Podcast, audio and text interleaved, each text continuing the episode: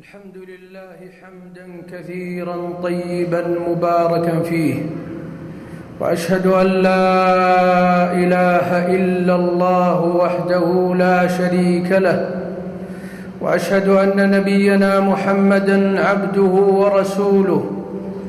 اللهم صل وسلم وبارك عليه وعلى آله وأصحابه. أما بعد، فيا أيها المسلمون، أوصيكم ونفسي بتقوى الله جل وعلا، فمن اتقاه وقاه وأسعده ولا أشقاه. يا أيها الذين آمنوا اتقوا الله وقولوا قولا سديدا يصلح لكم أعمالكم ويغفر لكم ذنوبكم، ومن يطع الله ورسوله فقد فاز فوزا عظيما. أما بعد، فيا أيها المسلمون، هنيئا لنا جميعا بشهر رمضان، جعله الله شهر بركة وخير وأمن وسلام علينا وعلى المسلمين. معاشر المسلمين، إن بلوغ هذا الشهر نعمة كبرى ومنة عظمى من المولى جل وعلا، كيف لا وهو تكفر فيه السيئات وتغفر فيه الزلات وتحط فيه الخطايا. يقول صلى الله عليه وسلم: من صام رمضان إيمانا واحتسابا غفر له ما تقدم من ذنبه، متفق عليه. ويقول صلى الله عليه وسلم: من قام رمضان إيمانا واحتسابا غفر له ما تقدم من ذنبه، ومن يقم ليلة القدر إيمانا واحتسابا غفر له ما تقدم من ذنبه. فالموفق من يسعى إلى نير رضا ربه جل وعلا ليفوز بالدرجات العظمى ويسعد دنيا وأخرى. فنبينا صلى الله عليه وسلم يقول: إذا جاء رمضان فتحت أبواب الجنان، وغلقت أبواب النيران، وصفدت الشياطين، متفق عليه. إخوة الإسلام، إن الفلاح الأتم وإن السعادة الكبرى تكمن في المبادرة إلى الخيرات والمسابقة إلى الطاعات ونيل رضا رب الأرض والسماوات. فلقد كان رسولنا صلى الله عليه وسلم جوادا كريما في حقوق ربه وحقوق الخلق، وكان صلى الله عليه وسلم أجود ما يكون في رمضان. فلرسول الله صلى الله عليه وسلم أجود بالخير من الريح المرسلة. ألا وإن من الخسران ومن الغبن المبين أن يضيع الإنسان أوقات هذا الشهر سدى، كيف وبعضنا يضيعها في معاصي الله جل وعلا.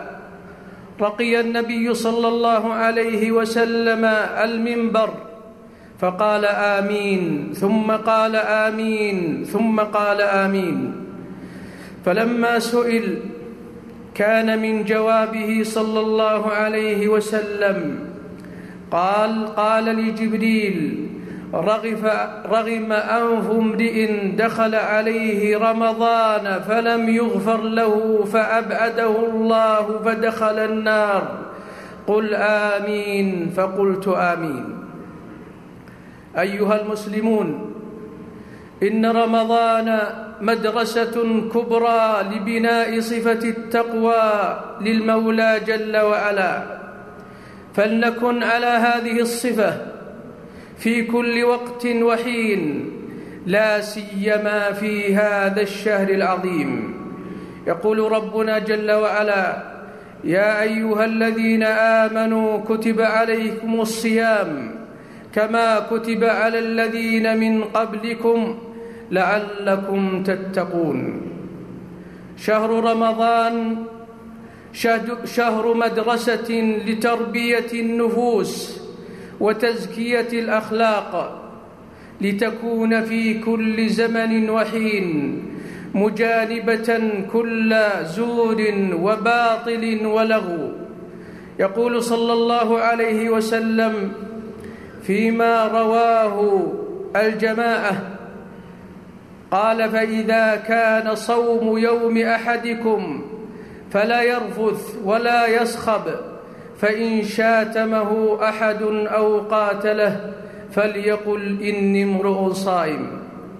وفيما رواه البخاري عن النبي صلى الله عليه وسلم أنه قال: من لم يدع قول الزور والعمل به والجهل فليس لله حاجة في أن يدع طعامه وشرابه.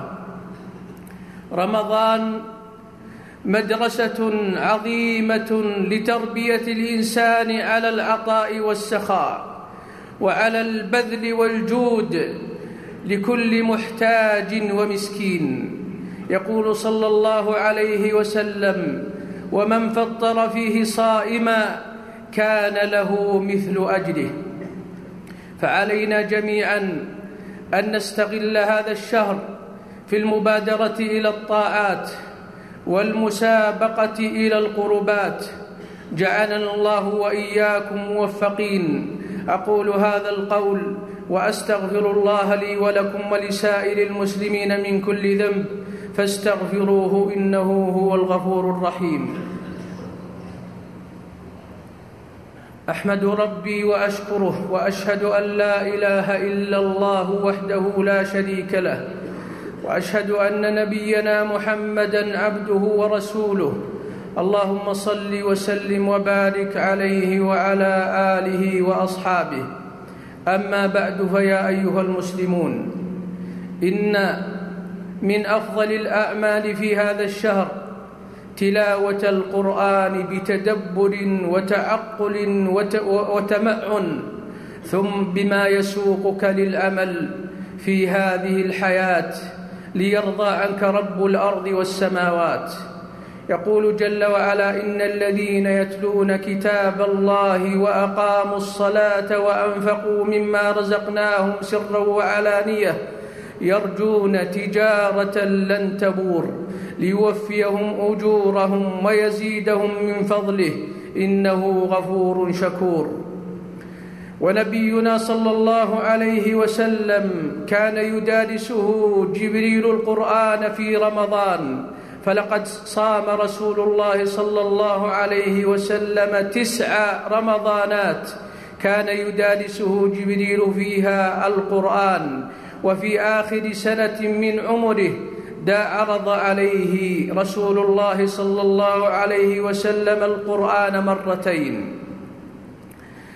أيها المسلمون، وقد قال علماؤنا أهل التفسير: إن الله جل وعلا جاء في ثنايا آيات الصوم بقوله: وإذا سألك عبادي عني فإني قريب أجيب دعوة الداع إذا دعان فليستجيبوا لي وليؤمنوا بي لعلهم يرشدون. قال أهل التفسير: وفي هذا إشارة إلى أنه ينبغي للعبد أن يكثر من الدعاء في هذا الشهر، وهذا ما أشار إليه صلى الله عليه وسلم بقوله: ثلاثة لا ترد دعوتهم، وذكر منهم الصائم حين يفطر. وفي رواية حسنها بعض أهل العلم: والصائم حتى يفطر. فينبغي لنا أن نجتهد في هذا الشهر بالدعاء بخيري الدنيا والآخرة، وأن نستغل جزءاً من أوقاتنا في الدعاء لأمتنا التي أصابها ما أصابها من البلاء والمحن. فالاهتمام بأمور المسلمين من خصال المتقين المؤمنين.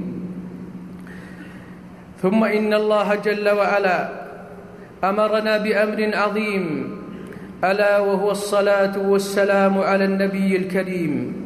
اللهم صل وسلم وبارك على نبينا وحبيبنا محمد، وارض اللهم عن الخلفاء الراشدين وعن الآل والصحابة أجمعين وعن التابعين ومن تبعهم بإحسان إلى يوم الدين. اللهم بارك لنا في رمضان، اللهم سلمنا لرمضان وسلم لنا رمضان وتقبله منا يا ذا الجلال والإكرام. اللهم فرج هموم أمتنا، اللهم فرج هموم أمتنا، اللهم ارفع البلاء عنها يا رحمن يا رحيم. اللهم ارفع عنها البلاء، اللهم ارفع عنها البلاء واكشف عنها المصائب يا ذا الجلال والإكرام. اللهم احفظ المسلمين في كل مكان، اللهم احفظ المسلمين في اليمن، واحفظهم في سوريا، واحفظهم في ليبيا، واحفظهم في مصر وتونس، واحفظهم في يانمار يا ذا الجلال والإكرام. اللهم احفظهم في أفغانستان وفي فلسطين وفي كل مكان يصيبهم البلاء يا حي يا قيوم. اللهم اغفر للمؤمنين والمؤمنات والمسلمين والمسلمات الأحياء منهم والأموات. اللهم اغفر لموتى المسلمين، اللهم اغفر لموتى المسلمين، اللهم أنزل عليهم رحمتك ورضوانك، اللهم أنزل عليهم رحمتك ورضوانك، اللهم أنزل عليهم رحمتك ورضوانك. اللهم آتنا في الدنيا حسنة وفي الآخرة حسنة وقنا عذاب النار. اللهم وفقنا لكل عمل صالح ترضى به عنا، اللهم وفقنا لكل عمل صالح ترضى عنا في هذه الحياة يا رب العالمين. اللهم ارحمنا برحمتك، اللهم نفس كربات المسلمين، اللهم نفس كربات المسلمين، اللهم فرج همومهم، اللهم ارفع بلواهم، اللهم اقض دين المدينين، اللهم اشف مرضانا ومرضى المسلمين، اللهم اشف مرضانا ومرضى المسلمين. اللهم وفق هادم الحرمين لما تحبه وترضاه، اللهم أيده بتأييدك، اللهم وفق نائبيه لكل ما تحبه وترضاه يا ذا الجلال والإكرام. اللهم ول على المسلمين خيارهم، اللهم ول على المسلمين خيارهم، اللهم جنبهم شرارهم، اللهم جنبهم شرارهم، اللهم واكفهم شر الأشرار وكيد الفجار ومكر الماكرين وكيد الأعداء يا ذا الجلال والإكرام، إنك على كل شيء قدير.